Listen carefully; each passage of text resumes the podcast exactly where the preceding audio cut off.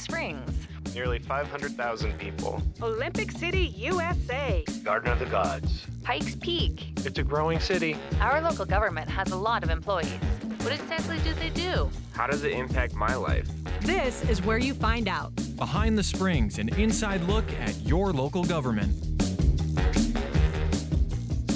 Oh man, you can smell that smoke, and you've likely heard about the wildfires along the western slope. And now a burn ban order is in place here in Colorado Springs. Thanks for listening, everyone. I'm Jen Schrader, or thanks for watching on Facebook.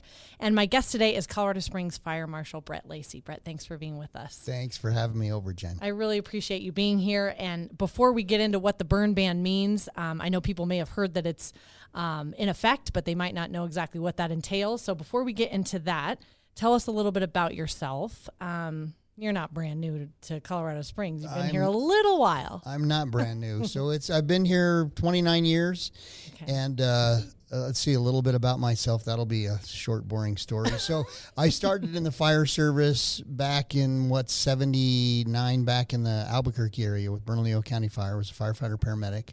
Um, I've kind of been very fortunate in my career to be able to work with different departments throughout the United States. So in Corpus Christi, um, Stillwater, Oklahoma, obviously Albuquerque.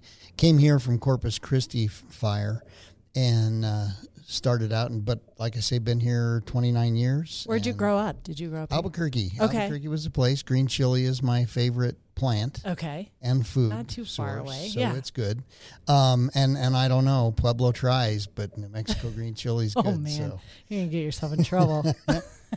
so now Colorado Springs is home. So now Colorado Springs, been here for a long time. Been fortunate to be with this department for all of those 29 years. Phenomenal department. Um, I, I will speak to the fact I think it's, if not the best, one of the very best in the country. But we also have a very good city that supports us, and so that makes that easy. Well, you've seen quite a bit here in terms of Waldo Canyon, Black Forest Fire. You've been here through the most recent fires that we've had in quite a few years of seeing different conditions. Where would you rank us right now? Um, it, it's kind of interesting that you asked that question. So uh, different people have asked that over time, and I I think I gotta kind of qualify that and say. Like COVID, everything's a little weird right now. So I, I would say, uh, just right out of the gates, things are not as bad necessarily as we were during Waldo and Black Forest. Um, but we do have some vegetation moisture that is drier than we had during that time. But the bigger compounding factor is that our cooperators, our resources that surround the city, uh, we're all kind of back on our heels because of COVID. We can't bring the same number of people together to fight fires. Um, uh, there are different districts that are having financial difficulties because of COVID. They can't raise money the way that they typically have uh, based on you know social distancing numbers. And so it has created a plethora of issues that we're having to look at um, and, and and put all of this together in the formula as to what are we going to do with burn restrictions and bans. And so, based on the high temperatures we've had, which is unusual for us this time of year, uh, the long run, based on the decreased fuel moistures, and on the fact that we can't rely as heavily on our cooperators and our neighboring departments like we have, uh, we all felt it was best in the region to go ahead and extend even a little harder into bans to just try to keep that behavior down, try to keep open fires where ashes and embers can blow down. Because if we do have a bad start, we're going to struggle to maintain control, and we don't want to do that. And and the burn ban to me al- has always seemed this way, but especially now, it's almost like, you know saying to everyone, "We need your help." Exactly. Right. So, as you know, our tagline through the wildfire mitigation side is sharing the responsibility. And uh, truly, we're asking for the public's help to help us share in that responsibility. We've just got to not use fire that is using wood or pellets or charcoal, those things that has ashes and sparks that can propagate fire into our wildland urban interface or to other buildings. Every year we have a number of fires that start from people trying to dispose of old coals from charcoal grills and they leave it on the deck thinking it's cold and out because it's been there for two or three days and it's not. We have a little breeze that picks up and we start a fire. And so we're allowing propane. We're we're allowing natural gas, so you can still have your fire pit in the backyard if you've got natural gas or propane. You can still grill if you've got a natural gas or propane grill. Um, but I am asking everybody to help us and not use any kind of campfires, not do anything with wood, combustible materials that way, or pellets. No charcoal. Okay, and that's really critical as we head into Labor Day weekend. Does that make you a little nervous, or um, Well, hopefully people are getting the message early? And Yeah, I, I, that's a good question, and I think Jen that this population, the city of Colorado Springs, has done a really good job. I think there was an awakening when Waldo happened, but I think everybody clearly got a picture of when we're asking for help, they pretty much heed that, right? So we try not to to cry wolf at all. But when we are in a serious situation, we share that with the public, and I think they do a good job of supporting us. And so I, I know the smokers and that stuff, everybody wants to do that for Labor Day. Maybe this storm event that's coming in, maybe we'll get enough moisture. I would like to pull back the ban as well, but I'm not going to do that until the conditions are safe to be able to do so. So we're keeping our fingers crossed as well, but we just need the public's help in getting through this rough spot. and and that that's what I was going to ask is what is the criteria for saying okay we can lift this or or ease these restrictions a little? So we will obviously monitor the weather. The weather is very important, right? If we're having a lot of moisture, that decreases the susceptibility for ignition because our vegetation's wet. We've not had a lot of moisture in a couple of the most recent past storms we've had. Uh, they were gully washers, so that water comes down and it seems heavy, and it's like we've got flooding in the streets. But it's so fast and so furious that the water runs down all the storm drains, ends up down in Pueblo, right? Goes to the Arkansas and it doesn't have time to get pulled up into the plants and the vegetation. So it doesn't help us. It does in the short term by wetting grasses, but in any kind of sunlight and a slight breeze, that's dried out within an hour. Right. So it doesn't help us. So we need some sustained moisture, some sustained wind uh, is going to, you know, help dry that out. So we need the the steady rains to keep that moist. we need that here. We need that across the state. Yeah, the drought's terrible. And then, so we look at the the weather. We look at fuel moistures. We measure those on a weekly basis uh, during the summer to evaluate how well the moisture's being absorbed by the plants and what we call the fuel. Uh, but we also look at all of our air resources. We look at who we can bring to bear if we do have a fire. And when everybody starts getting pulled away to these larger fires, That's what I was going to ask. Do we have a lot of folks being pulled away right now? Yeah, not from us locally. We are helping with some of the fires Okay. but minimal because we want to take care of home field, right? Mm-hmm.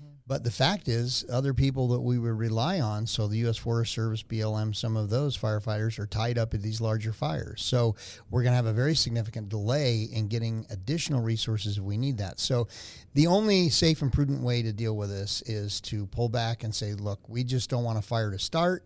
That's the best means of, of prevention to not have a disaster. And as weather improves, as temperatures start to finally drop, because we're going to be moving into fall, things should improve and we'll come out of the ban and hopefully the restrictions. And I like that you said that most most folks, especially those who've been here for Waldo Canyon and Black Forest Fire, or have lived in places that have experienced that type of devastation, they get it. They get that we're not just going, "Will you please help us?" We're saying, "We need you to help us. It's critical." Um, and most of the time, you feel like you get good compliance. Yeah, I think the public here does a really good job. We, we know we turn over about 12% of our population a year. We've also been growing in size, as everybody can see. So we do have If you're new, here, yeah, Yeah, we have new citizens. Um, but I, I do think that the public as a whole, as well as our community education outreach group, we work hard to get the word out. You uh, and this podcast, uh, folks throughout the city organization, help to spread the word that look, we're in a bad strait right now. It's not going to last forever, but we need to behave and not do some activities we're used to, such as smoking, you know, meats and doing things, barbecuing, grilling with combustible materials. Um, and we'll get through that. But it is important that everybody shares that information. yeah. Don't do those things you're used to. Change your behavior a little bit. We've all been having to do that anyway, right? About Right. COVID, and so we know you can do it out there. We're hoping that people can um, do it when it comes to this burn ban. So um, I wanted to um, to give everyone this website, coloradosprings.gov slash outdoor fire and that's where folks can really go to see the graphics of what's allowed and what's not allowed right i mean because it's gonna it's gonna impact people differently depending on what their normal activities are Right. And I think that uh, is the best way to en- encapsulate all the things you can and cannot do.